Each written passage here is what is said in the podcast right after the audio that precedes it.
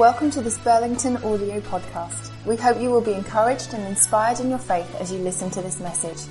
We'd love to hear what you think. Please be in touch with us through the website.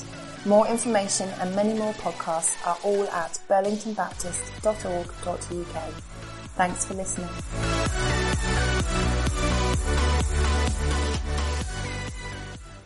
Welcome everybody. This is the second Sunday of the month, so some of us are out in our community. The Hub, for example, are prayer walking this morning and seeking God's heart for the town as a whole, and also trying to lean into what God's saying to them about their particular neighborhoods where He has put them. The real work of mission and discipleship takes place out in our communities. Whilst it's essential that we gather like this to worship and to listen to God's word together, we balance that by building communities of mission and discipleship just like Jesus did. So my encouragement to you, if you're not connected with a community in one way or another, then can I urge you that that's the place to belong, to learn what it is to grow, to be supported in your Christian journey. And I personally and we together would love to help you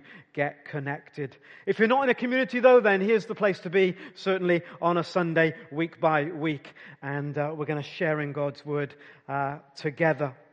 A couple of things before we get into Mark chapter 14. Thank you to those of you who prayed for me last weekend. I spent just last weekend in Canada, and I was part of a team helping a group of church leaders with their teams think about what it means for their churches to relearn. That's what they're calling themselves, a relearning community. They're trying to relearn some things that they've understood that they've lost over the passage of time. Just like us, they were almost single-mindedly focused on doing Sunday worship brilliantly well, in the hope that if we got Sunday worship perfectly right, then our churches would grow and people would be discipled. And just like us, they are discovering not only is that not happening, but actually our single-minded focus has taken us in some measure off track with the kind of things that Jesus was teaching. So I was super encouraged by their enthusiasm to engage in this journey. They've already been on it for several years in terms of a whole denomination out there, at denominational level, saying we as a whole group of churches need to take mission and discipleship out in the community really, really seriously. So even though I lost a night's sleep, I came back pretty fired up about that for myself and for us here. And we're playing just our tiny part, just a really small part in what God is doing around the world in awakening a new reformation by His Spirit, that discipleship gets put back in the hands of ordinary people in our ordinary lives. And as we've received so much from churches and church leaders, it's a privilege for us just to share a little bit of our journey. Not that we've got it sussed by a long way, but we're just 10 seconds ahead of some others, and we can help them for the 10 seconds that we're ahead of them in, either by helping them learn by the 10 seconds that we've messed up, or by the fortuitous nature of us maybe getting something right along the way. What I wanted to say before I got into Mark chapter 14 is something about our life together.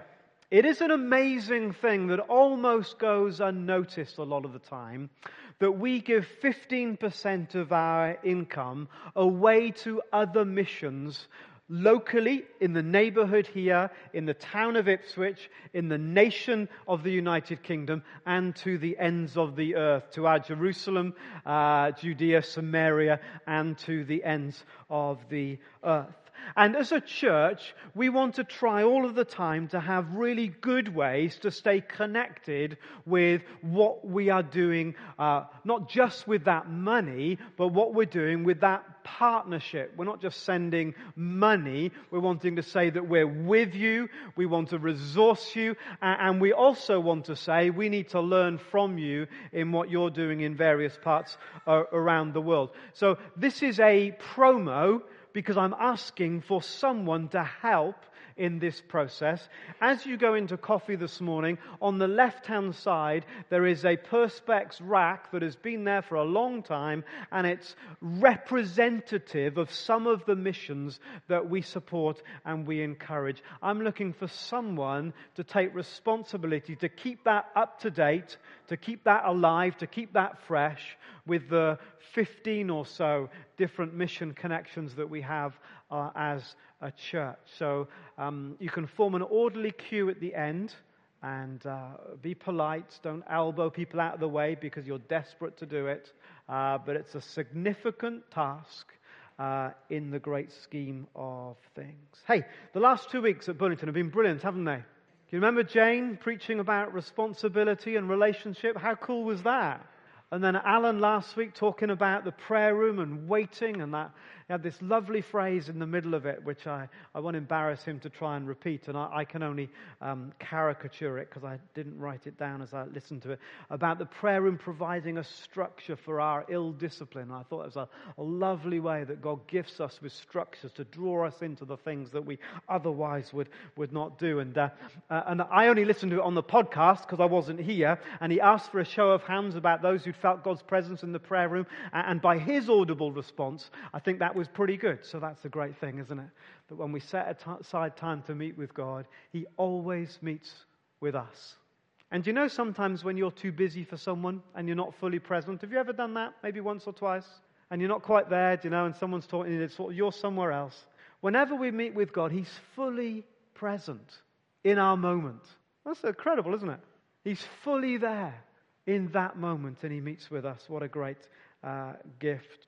We had a great day yesterday, team of leaders from Burlington, trustees, ministry team. We spent the day away together praying and sharing vision and reflecting on where God was leading us as a church, and we're super blessed by all of those people. Remember to pray for them. And finally, a super cracking communications time this morning. If you weren't there, you missed a real treat of people sharing from God's word, grappling with what it means to communicate it well. And if you've been tempted to ever come to a cracking communications morning, then can I tempt you a little bit more, because you're missing something special. Even if you have no intention of preaching, voiceover on, voiceover off. Even if you have no intention of preaching in this context, just the learning some of the skills of communicating together. Right, that wasn't the sermon. I'm going to focus now on what we're supposed to be doing. Is that all right? Mark chapter 14, here we go. You got it open? We read some of it, but we're going to cover all of it.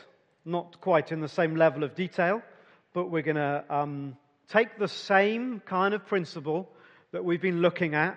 We're not zooming in and looking at one word or one verse. I have books on my bookshelves from people like Martin Lloyd Jones, who've written a whole book on one word or one verse. But we're taking a whole chapter, and so we know that we can't deeply analyze each little bit of it.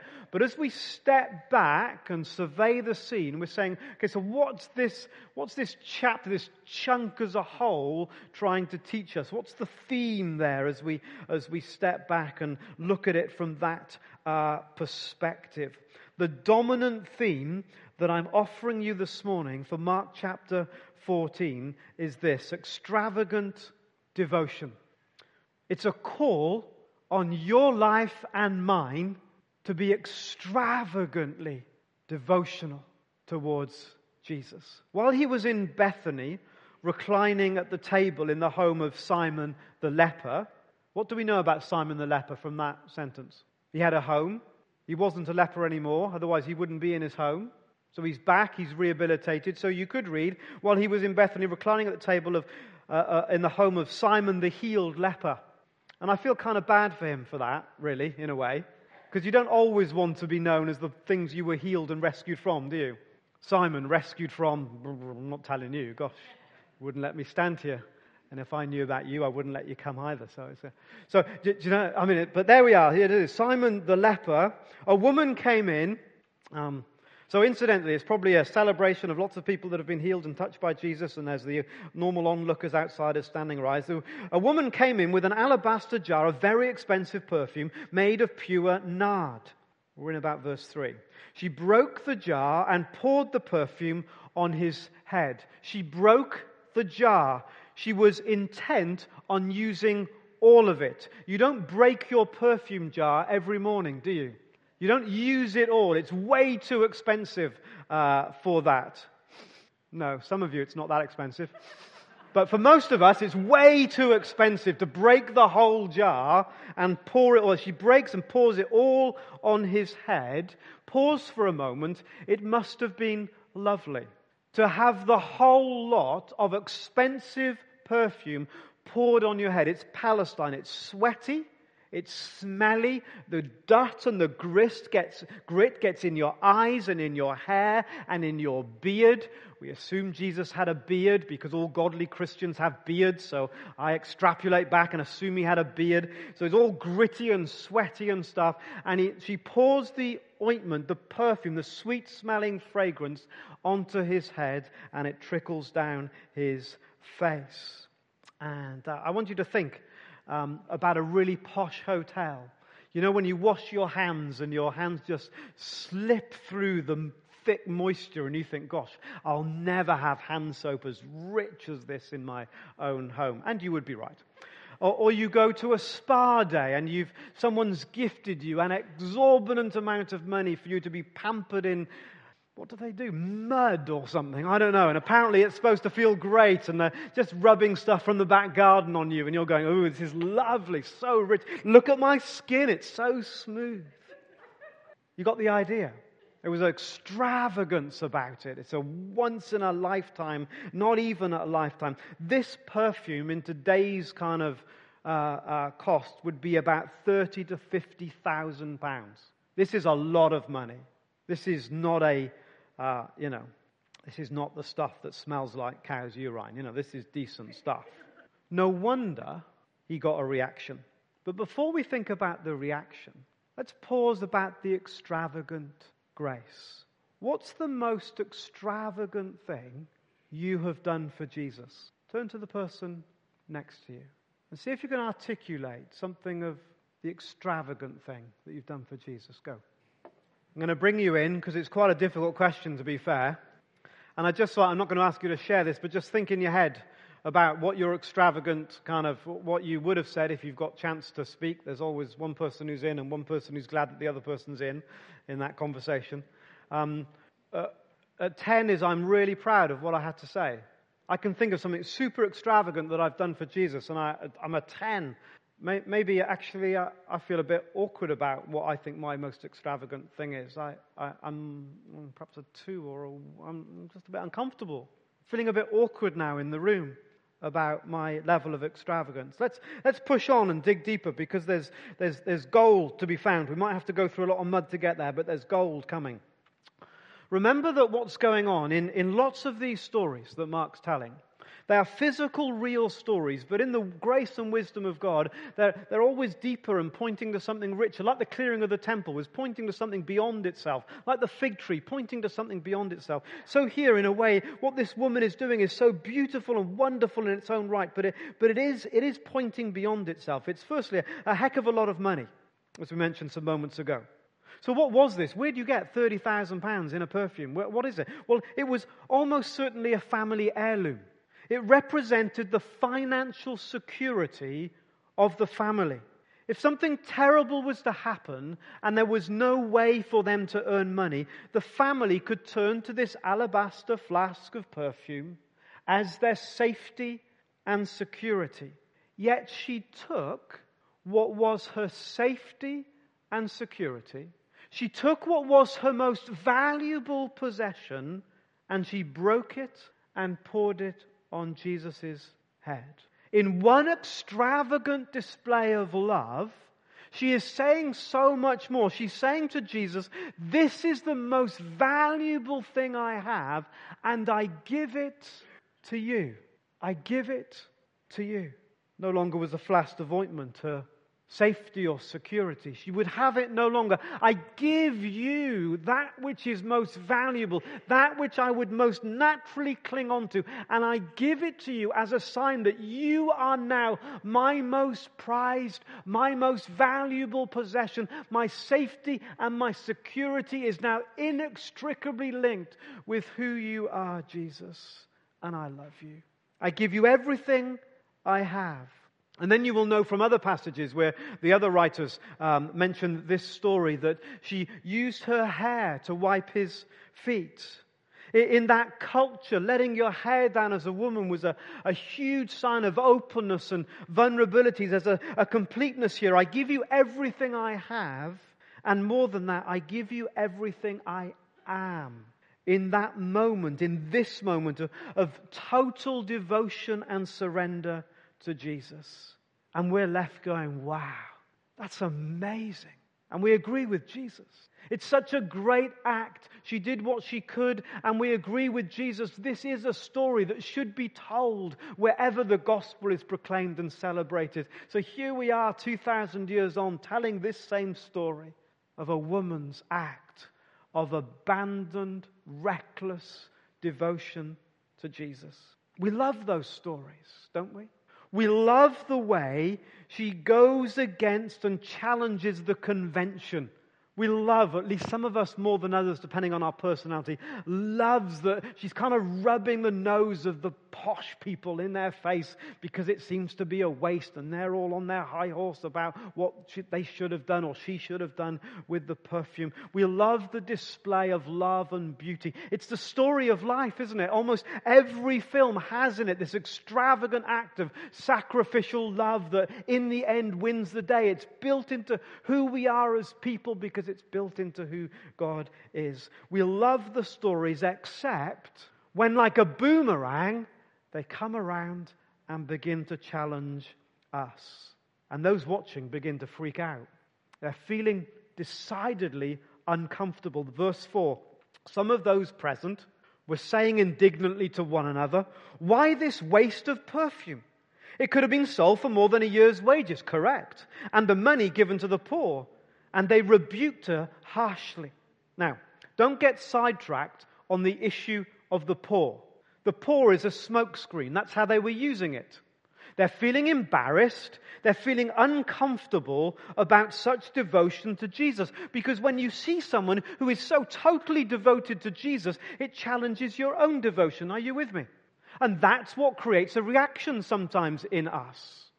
And so it was true with them. They're reacting. They're embarrassed by such over-the-top love that's being publicly displayed. And Jesus calls them out and says, you want to talk about the poor, but to be fair, you've always had the poor with you, and you've not really done anything about the poor, so don't really make them an issue now. It's a smokescreen.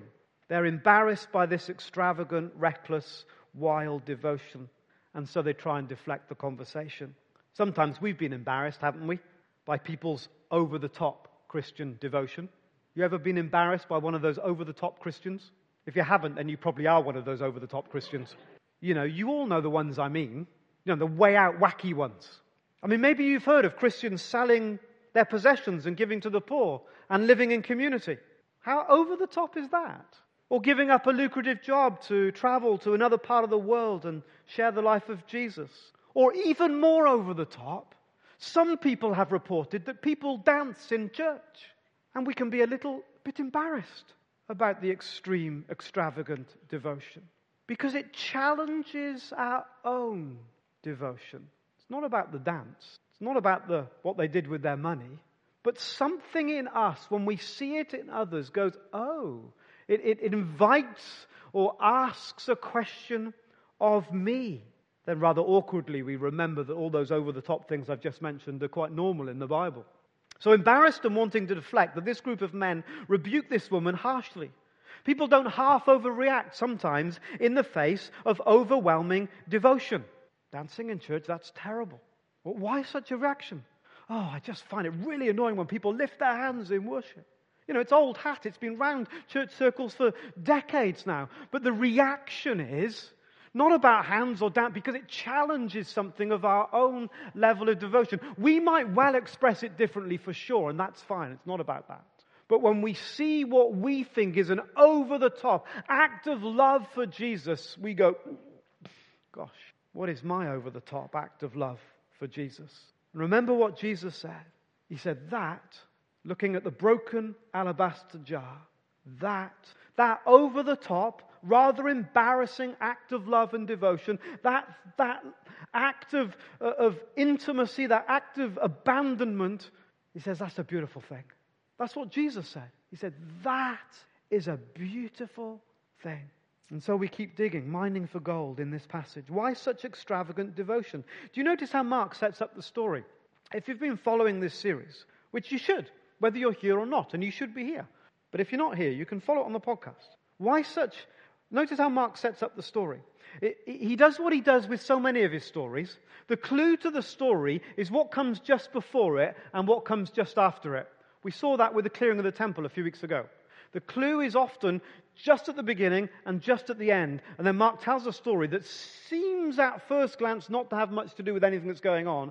And then you go, oh yeah, everything to do with what's going on. So look what's happening here. Mark writes the gospel telling this story that this woman has insight that neither the religious leaders of verse 1, who were trying to kill Jesus, nor some of his disciples, one in particular who's trying to betray him, have. So this woman sees something, knows something that provokes this act of devotion that neither the religious leaders of verse 1 nor some of the disciples of verse 11 at the end of the story can see at all. You with me?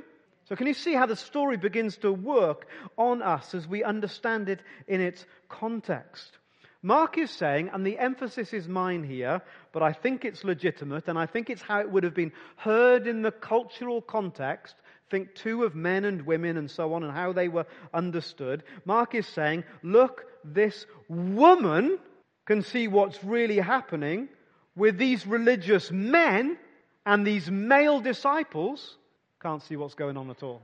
That's how it would have been heard, I think, by those who first read what Mark was writing. It's part of the redemptive history of women, the way God's rehabilitating women to their rightful place in his kingdom. Why this act then?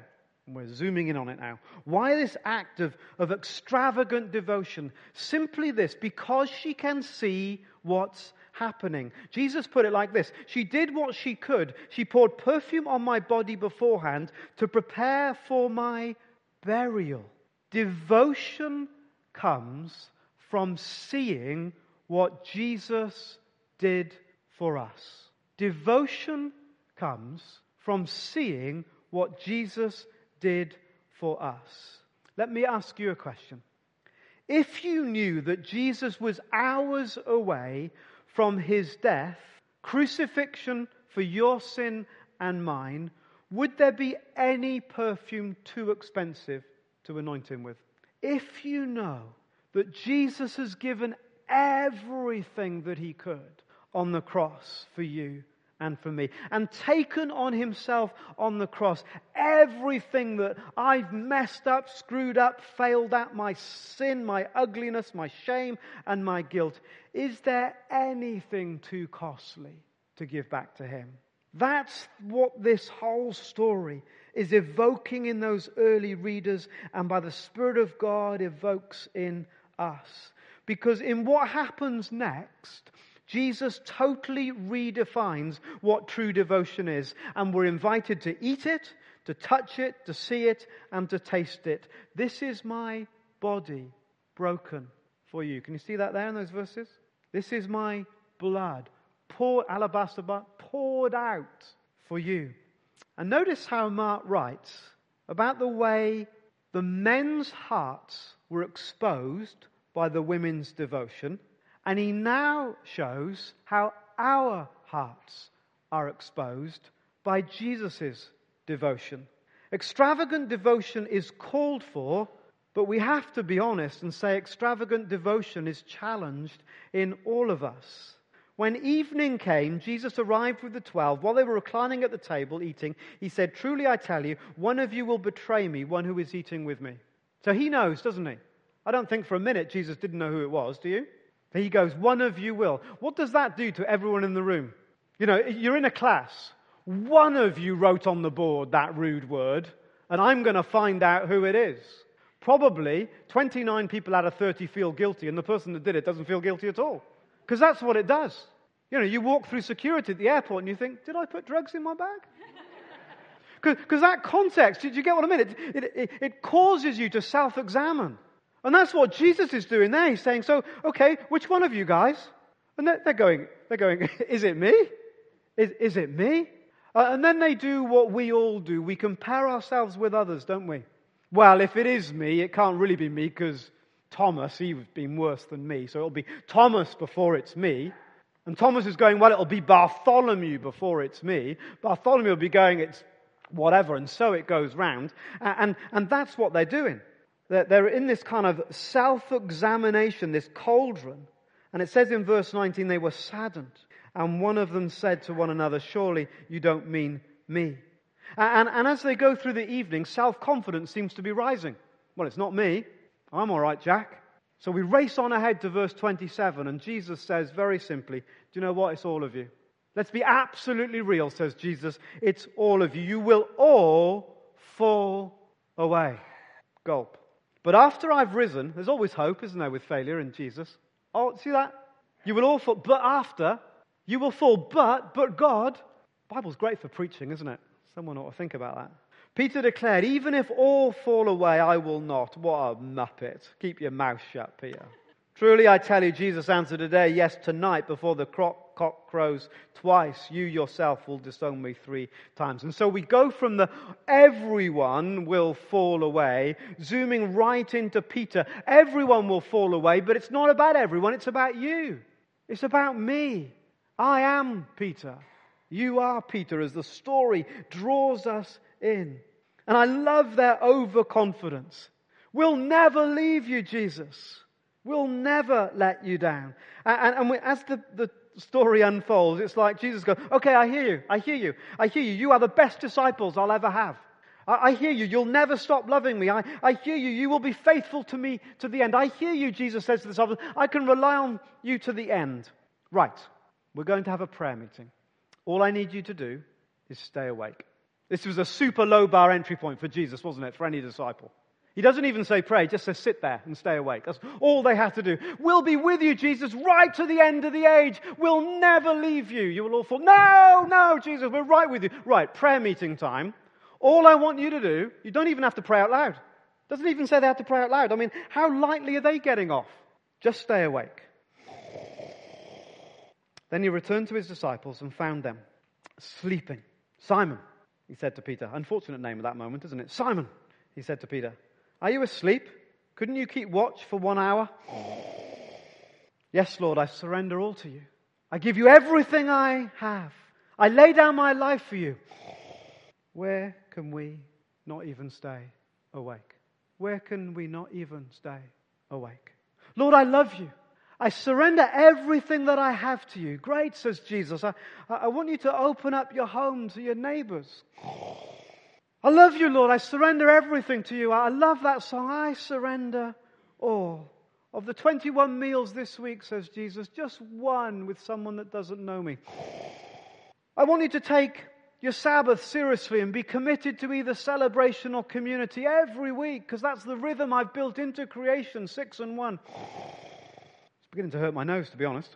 I want you to keep 1, 2, 3, 4, 5, 6, 7, 8, 9 pounds out of 10 for yourself. Keep it. I want 1. I want you to allow someone enough access to your life to be discipled by. I want to pray every day. I want you to pray for the lost people of Ipswich. I love you, Jesus. I give you all my utter devotion. I surrender all. And we can't stay awake. Can't stay awake. The woman saw Jesus' devotion even before it had happened.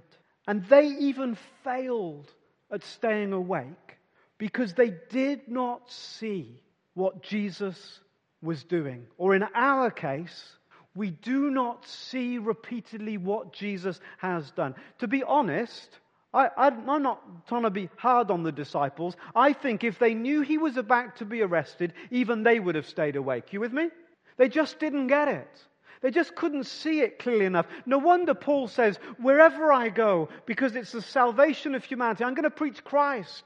And whether you're with him yet or not with him, the only vision for your life is Christ and him crucified. To understand that this God in heaven has given everything for us. Extravagant devotion when we see what he's done. I don't know about you, I lose sight too easily, don't you? I lose sight of the magnitude of a God who would give himself for me. And so when someone pours out perfume all over Jesus, I'm inclined to go, oh, that's a bit weird. And yet in those moments when I really get what he's done for me, when I really understand what I'm forgiven of and for, and what I've been saved from, and what I've been saved towards, in those moments I'll give him everything, easily, without a second thought, because I see it so clearly. But then so easily I lose it from my gaze. Unlike those disciples, I can't even stay awake. Extravagant devotion is called for and challenged. But then at the end of this chapter, it lies crushed. Verse 71. Peter, big, bold, mouthy, brash Peter, sitting round a fire. And a young slave girl with no rights, no influence, no authority, no opportunity to challenge says, you were with him. And like a blubbering idiot, just like me, he goes, no. See that overreaction again? When our devotion is challenged? No, I'll call down curses on him. I've never seen him. I don't know him. I effectively hate him. He began to call down curses on Jesus. Such a contrast with Jesus' steadfastness before the Sanhedrin. We haven't got time to look at that in any detail this morning, but the next bit, such contrast in what's going on. When Jesus is before the Sanhedrin, which was like a kind of tin pot court, just trying to clear the way for Jesus to be taken to the Romans. They made up lies and false testimony and so on. And Jesus is steadfast and faithful and in control and determined and focused because he is utterly devoted to you. And I love the phrase that Jesus chooses to use from the Old Testament, the Son of Man, which was an image from Daniel of the Son of Man being all-powerful, all-strong, all-determined. So he could have blasted all of those people into outer space like a Star Wars movie, but he was so devoted to all that he was about to do. When he said to his father in the garden, not my will but yours, he absolutely meant it, and he was going to go the whole way. And the contrast couldn't be greater of Jesus and the disciples. And so where do you end up at the end of this chapter? You end up with Judas who's betrayed him, Peter who's denied him, and all the others that have legged it. And the one bloke who's legged it without his clothes on. You read that bit? You're all looking at it. It's in the Bible. They grabbed his clothes and he ran away anyway, starkers down the street. And you think, why is that there? Why is that there? What's that message about? I don't know. Some people wonder whether it's Mark himself. It's like a little aside. There's all this going on.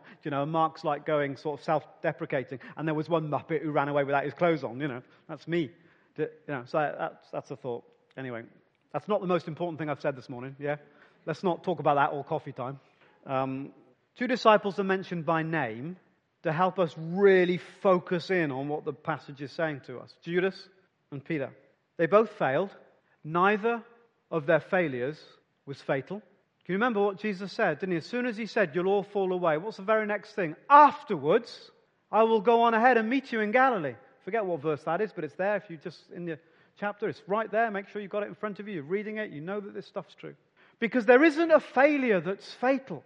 But the difference between Judas and Peter is that Peter came back. And Judas, in all his agony and all his anguish, couldn't believe enough in the grace of God to keep himself alive.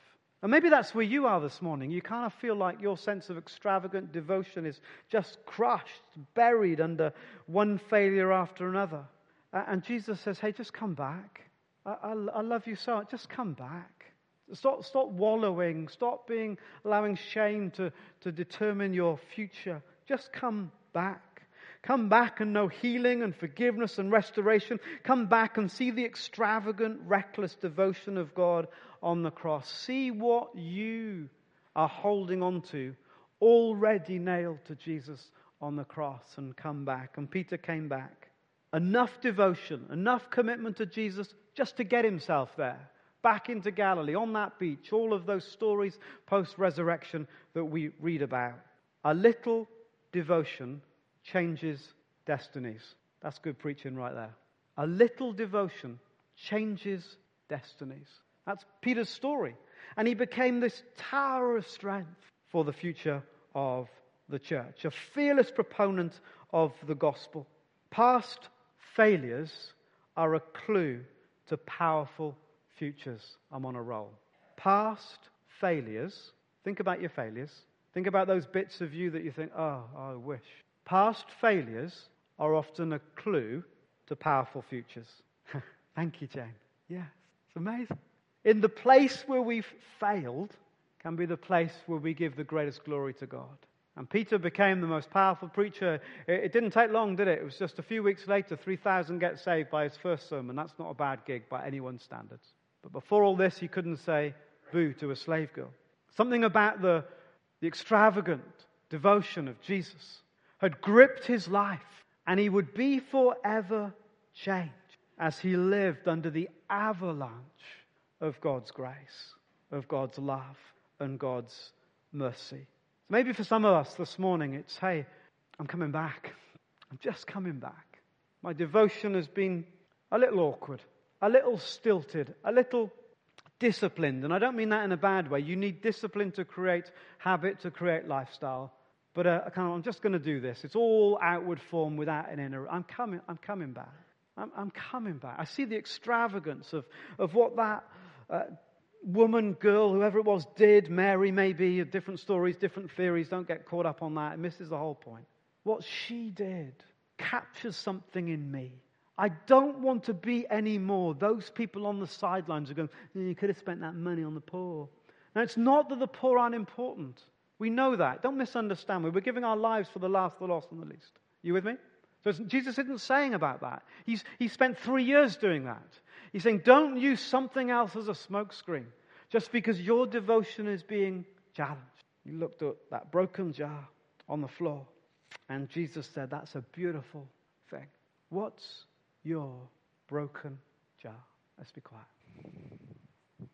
Lord, if I'm honest, I find these verses deeply challenging. I find this woman's devotion extraordinary. I want to think of a host of reasons why it was embarrassing and awkward. And I realize that it's most embarrassing and it's most awkward because it challenges my heart, challenges my devotion, it challenges my reckless abandon to the one who's loved me and given himself for me. I see in Peter and those other disciples the same urgency to compare myself with others that I might make myself feel a bit better by standing on someone else's shoulders. If I can push someone down, then maybe it will raise me up. And I hear the futility, the ugliness, the divisiveness of living that way. And the gentle but truthful pronouncement of Jesus, you've all fallen away, give it a break. Wind your neck in. You're all in need of my grace. You're all in need of my love. And so I'm left wondering where I'm too busy snoring to see what you've placed in front of me. I'm left wondering where I'm asleep when you declare over my life in the words of that Paul quoted in Ephesians, rise up, wake up, O sleeper, and let the light of Christ shine on you. And so I make my way back to the cross because I see that it's all there. It all happens there. It's the cross that makes sense of it all. She did it because she saw what you were doing.